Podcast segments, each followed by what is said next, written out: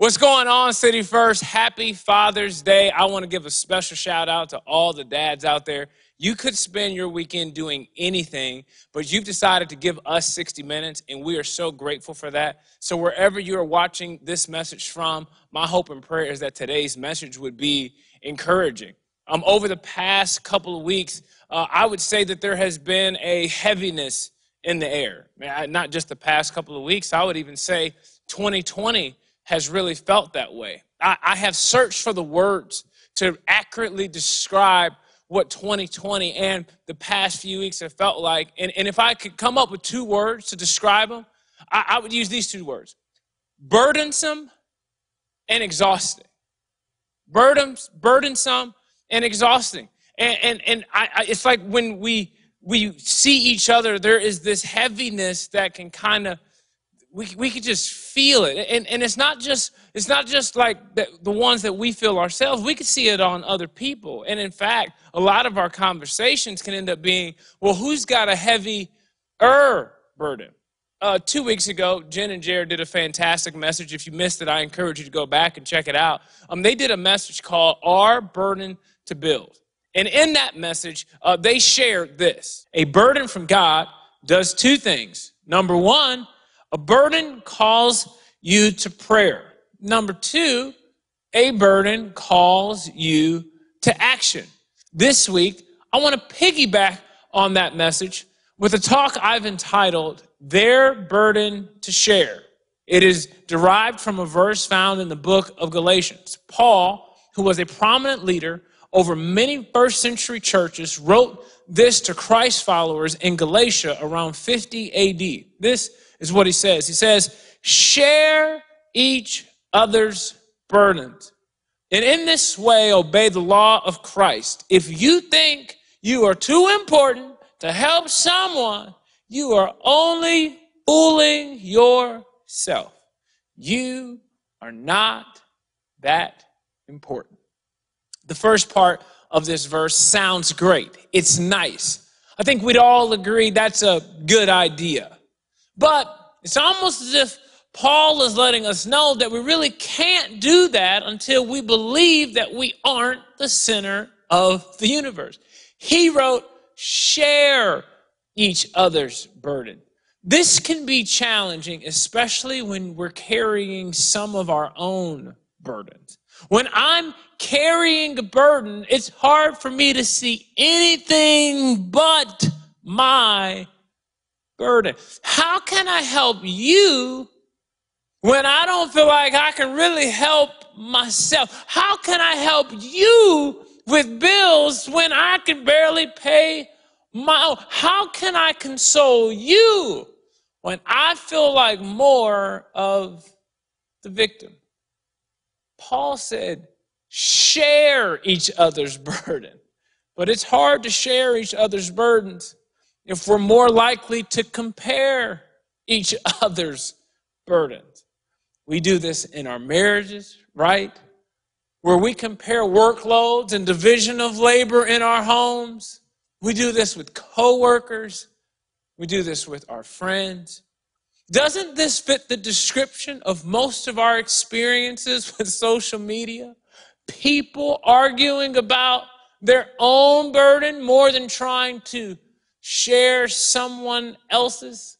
I was on a Zoom call recently, weren't we all? Um, I was on a Zoom call with a, a bunch of African Americans, and we were just all kind of processing in a healthy way of like, man, all right, what, what's been happening with the news, and what can we actually do about it? And we were kind of checking in with each other, and and part of that that that exercise, part of that experience for me was me stepping outside uh, Uh, of my own experience with it and going, man, how, how is how are other people processing what, what's happening here? And, and, and one guy on, on the Zoom call, it was just like, man, you know what? Like, you know, I, I think we're all good. We are like, ma, I don't know.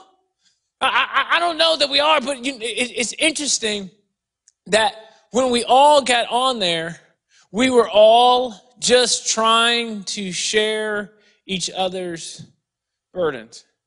And, and, and when um, this gentleman, when he had said, man, we were all good, he, he was speaking to, to one part of his life, but then he opened up about another part of his life where someone that same day had died in his family. And all of a sudden, we all went, Oh, there's a, there's a new burden on the horizon. And again, what we're doing is we are sharing. Something powerful can happen when we gather together and everyone shows up with the mentality that it's their burden I'm here to help them carry. When we can step outside of ourselves for a moment and go, man, what's going on with you that maybe you can't carry on your own? Here's where I'd like to take us today. I'm hoping that we can arrive at a destination where we're not choosing your burden over mine or my burden over yours, being able to sit with each other and share our burdens. In case uh, you missed the announcement, we've actually relaunched in person life groups where we're encouraging everyone adhering to local CDC guidelines of gatherings to get in a life group. We want everyone to use wisdom in doing so, washing hands in groups of 10 or less in Illinois, Florida. Y'all are living the dream, but considering we're talking about small groups, 10 or less people is probably wise for you as well. Today, we want you to consider safely joining a life group. If you're leading the group, sanitize your home. If you're going to someone else's house, BYOL, bring your own Lysol, okay? Like we want to do this in a safe manner, but it's important that we have community during this time because what this does for you and for me is it gives us the opportunity to share our burdens.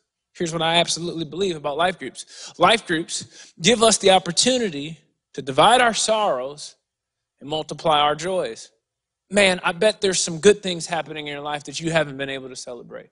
And I bet you might be carrying a weight today that you haven't been able to share with someone else. That's why life groups are so important. This may have been one of the loneliest seasons any of us have ever experienced, given the circumstances of COVID 19.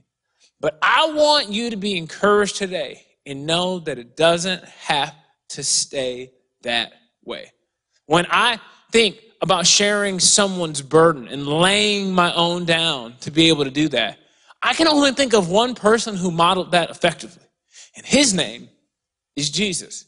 There's a beautiful story I want to talk to you about today that I believe can give us the strength and motivation to do what Jesus did in sharing someone else's burden. It's found in John chapter 11. It says this it says, In the village of Bethany, there was a man named Lazarus, and his sisters, Mary and Martha. Mary was the one who would anoint Jesus' feet with costly perfume and dry his feet with her long hair. One day, Lazarus became very sick to the point of death. Now, even though Jesus loved Mary, Martha, and Lazarus, he remained where he was for two more days. So his sister sent a message to Jesus Lord, our brother Lazarus, the one you love, is very sick. Please come. When he heard this, he said, This sickness will not end in death for Lazarus, but will bring glory and praise to God. This will reveal the greatness of the Son of God by what takes place. Finally, on the third day, he said to his disciples, Come, it's time to go to Bethany. But, teacher, they said to him, Do you really want to go back there? It was just a short time ago. The people of Judea were going to stone you. Have you ever felt broken over something you cared deeply about and your friend was completely apathetic? What about God? Have you ever felt like God was distant from your pain? What we know for sure from this text is that Jesus' life was in danger because of Judea. It feels like Jesus is on the most wanted poster. Um, the text goes on to say this Then Jesus added, Lazarus, our friend, has just fallen asleep. It's time that I go and awaken him. When they heard this, the disciples replied, Lord, if he has just fallen asleep, then he'll get better. Jesus was speaking about Lazarus' death, but the disciples presumed he was talking about natural sleep. They thought he was just taking a nap. Then Jesus made it plain to them and said, Lazarus is dead, okay? And for your sake, I'm glad I wasn't there because now you have another opportunity to see who I am so that you will learn to trust in me. Come, let's go and see him. So Thomas, nicknamed the twin, remarked to the other disciples, Let's go so that we can die with him. This is one of my favorite verses in the whole Bible because Thomas keeps it all the way 100. Thomas doesn't have many lines in scripture, but this one is iconic in my book. And his mind, says, All right, y'all, let's go die with Jesus. This is just now turned into a suicide mission. And then verse 32 says, This says, When Mary finally found Jesus outside the village, she fell at his feet in tears. I said, Lord, if only you had been here, my brother would not have died. When Jesus looked at Mary and saw her weeping at his feet and all her friends who were with her grieving, he shuddered with emotion and was deeply moved with tenderness and compassion. He said to them, Where did you bury him? Lord, come with us and we'll show you, they replied. Then tears streamed down Jesus' face. And then Jesus, with intense motions, came to the tomb, a cave with the stone placed over its entrance. Jesus told them, Roll away the stone. Then Martha said, But Lord, it's been four days since he died. By now his body is already decomposing. Then, with a loud voice, Jesus shouted with authority, Lazarus, come out of that tomb. Then, in front of everyone, Lazarus, who had died four days earlier, slowly hobbled out. He still had grave clothes tightly wrapped around his hands and feet and covering his face. Jesus said to them, Unwrap him and let him loose. I love Jesus, ladies and gentlemen. Oh, I love me some Jesus. I love every type of Jesus we see. I love baby Jesus. I love baptized Jesus. I love water to wine Jesus. I love feeding 5,000 people Jesus. I love opening blind eyes Jesus. I love walking on water Jesus. Sleeping on the boat Jesus was dope. Don't we all love flipping tables Jesus? I'm eternally grateful for resurrection Jesus. But historically, if I'm honest, I've always struggled with weeping Jesus. Like, what you mean? I mean, in the ESV, it, it, says, it says, when Jesus saw her weeping, and the Jews who had come with her also, he was deeply moved in his spirit and greatly troubled. Then it says, and he said, Where have you laid him? They said to him, Lord, come and see. And then in that moment, we get the shortest verse in the Bible. Jesus wept. He saw her weeping and it moved him to do the same. It doesn't say Jesus cried. It says Jesus wept. Have you ever seen somebody? I'm talking boo hoo hoo, cry, snot coming out. He wept. It's hard for me to even imagine Jesus doing that. I mean, if I was Jesus, and I showed up late to a funeral, knowing full well I had the ability to raise Lazarus from the dead. And we can see that that was his plan all along. It wouldn't have been no, it would have been a party. I would have come in there being the most encouraging person at the tomb. Mary Martha, come on now, quit playing. Listen, stop all that crying. We good. Why don't we all go around and tell our favorite story about good old Lazarus? Jesus, the man with all the power and all the answers, felt their pain before he tried to fix their pain.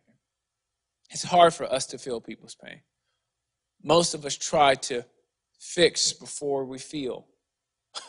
Let's say your coworker drops a bombshell on you. She tells you some bad news. Maybe it's her husband's cheating on her. Maybe it's about a divorce. Maybe their relative has a terminal illness. She's devastated. And you paralyzed. Time stops for a brief moment as you frantically search for the right words to say. You want to be caring, you want to be helpful, but you often don't know how. You ever been there? I know I have. It can be challenging to know what to do in these situations. You want to say the right thing, and yet our well meaning responses can sometimes backfire, make someone who is hurting actually feel worse. Why? Because we haven't been taught how to show empathy. I think sometimes we're good at showing sympathy. And I, I, want us to understand the difference between empathy and sympathy. Because I used to think that you could only offer empathy if you had gone through the same or similar experience as another person. Now, while that certainly helps, that's not what empathy is about. I, want to break down the difference for you. Empathy is feeling with someone. The actual definition of the word says the ability to understand and share the feelings of another. But sympathy, however, is feeling sorry for someone. The definition says feelings of pity and sorry for someone else's misfortune. Can you see the difference? When we are struggling, we long for empathy. When we're carrying a burden, we long for empathy. Yet what we often get instead is sympathy. After all, offering sympathy is easier. It's, it's easy to pity someone else's struggle. We can all do that. But the harder and better thing is trying to understand someone else's pain. Uh, when my wife was pregnant with our most recent child, who's one years old, so that would be, uh, let's see, uh, 18, 19 months ago. Uh, we were, you know, going to all of the doctor's visits, getting ready for the birth of, of our second son. And my wife is no joke when it comes to doing her research on on doctors and and uh, four star review. I mean, she looked up everybody. She wanted to know everything about the doctor, how they treat people, how they talk to people, you know. And so I and I, I just go. I just show out here. I'm here to support you. Whatever we need, you know. I signed some stuff. Like, it, can he? Can, is he helpful? Like, does he bring babies out? Okay, that, that's all I want. I don't have that many questions. My wife got a thousand questions. So I'll never forget. We were in there, and uh, this guy, he's got the highest reviews in North Dallas. I'm like, all right, that's cool. And his his uh, head nurse comes in, and she's telling us uh, some stories about the doctor. My wife says, "Why does he have such good reviews?" And I will never forget what his head nurse says. She said this He's the best doctor in town because after 20 years in the medical field, he hasn't lost his compassion. He hasn't lost his compassion, the ability and empathy to go, I get it.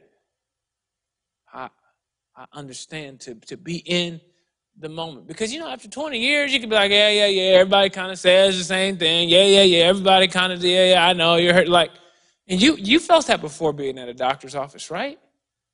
But what made him good, no one, what made him good was not his expertise. What made him good was his ability to empathize with his patients. So today, here's what I, I, I want to do I want to give us four things that I believe are required for us to effectively share our burdens. Number one, authenticity. Authenticity. You know what I love is that Jesus remained himself. Mary and Martha have sent word to Jesus about the one he loves, Jesus. Lazarus has a particular reputation for being one of your favorites. Surely you will come and hook him up people always had an agenda for Jesus and grandiose ideas of what he should do for them and when and how. But Jesus was laser focused on the agenda God had set before him. We have to be careful, ladies and gentlemen, of getting so frustrated when people don't care about the things we care about in the way that we care about them. Whenever we face a crisis, we always find ourselves struggling to find the right words to say or the right words to post, but it's possible to have the right words without the right heart.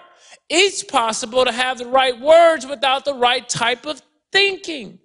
It was my wife and I's seven year anniversary uh, last weekend, and I ordered a gift that gave me the option of crafting a gift message. And next to it, it said, struggling with what to say, here's some ideas. And here was one of the ideas. They said, you should put this on the car. You can't spell quarantine without you are a cutie.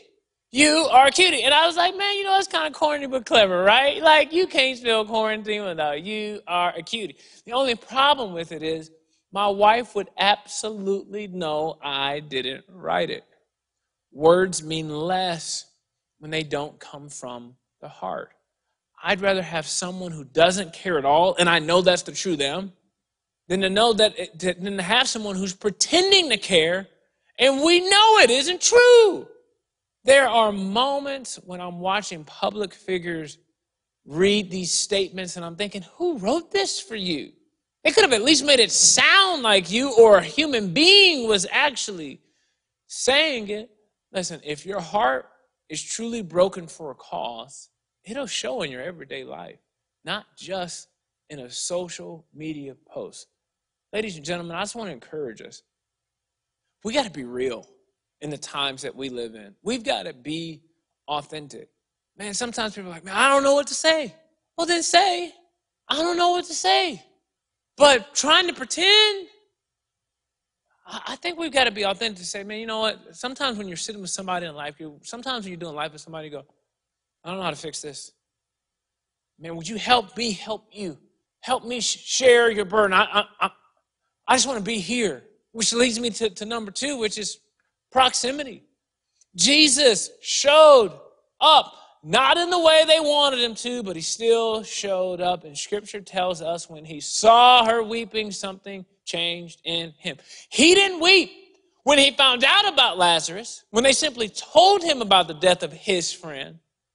But when he saw someone else's pain, it became his. Have you ever had a friend tell you they were getting divorced and you responded, What? Are you serious? I didn't even know you were having issues. The reason you didn't know is because, well, you don't live with them. This is why being in a life group is so important, ladies and gentlemen, because it gives us more proximity to each other. I was talking with an older pastor the other day about accountability, and I told him, I said, hey man, you got permission to call me out on something. If you if you see something you don't like, I want you to say something to me. And he said, I'm honored that you'd ask me to do that, and I love to do that. But for me, to be able to do that effectively, I would have to have more proximity to actually see your world enough to see something that was out of line. How can we carry each other's burdens if we're not close enough to see them in the first place? Ladies and gentlemen, it's going to be hard to understand burdens we aren't close to. It's going to be hard to understand our kids' burdens if we don't get close to the world. We often dismiss that which we cannot understand.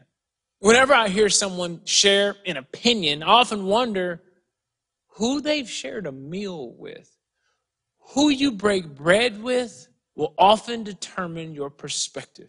If you can't feel someone else's pain, it's probably because you aren't close to it. Here's a couple questions I want to ask Is there someone in your life you need to get closer to? Is there someone different than you that you need to get a meal with? The third thing that I believe is required for us to effectively share each other's burdens is number three, humility. Humility. Ladies and gentlemen, Jesus wept. How embarrassing would it be for a warrior to weep, let alone a God? You've walked on water, you've turned water into wine. You fed 5,000 people. You've opened up blind eyes. You are the all powerful, all knowing, omnipresent Son of the living God. You can't be seen weeping but for Jesus, it's completely different. When he came to the planet, he emptied himself to take on the form of a man. He was humble enough not to care about how weeping would make him look. It was just important for him to show up for his friends. Is it possible that we're uncomfortable with sharing others' burdens because we're afraid of how it might make us look? Do we live with the pressure of being a know it all and we're afraid that we don't know it all and we look stupid? Well, one of the things I've just committed to doing in this season of my life is just doing more listening than talking. And I talk for a living. And I've just tried to put myself in a position where it's just like, man, if there's something I don't know, well, then I don't know it. And if that makes me look bad, so what? I'd rather be honest and, and, live in a way where it's like, you know what? I don't have to live with this pressure to be an expert on everything. Whenever we're trying to share someone else's burden, I think a rule of thumb is to never assume anything. Never assume anything.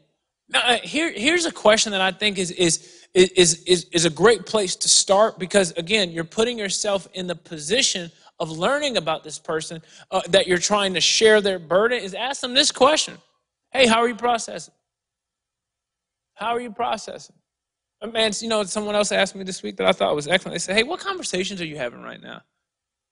Uh, hey, somebody else said, What's the most meaningful thing someone said or done for you in the last month? What it is, is, it, is it's, we're, we're, we're trying to be people that, that are going, Man, you know what? It's, it's their burden. And I'm not the expert on it. Because when, when it's their burden, be the student, not the expert. I'm just here to share it, and, and that doesn't mean I understand it, but I want to. Uh, there's an African American friend of mine. I reached out to him last week. I said, Hey, this is exactly what I said. I said, I can't imagine what it's like to be you. Why?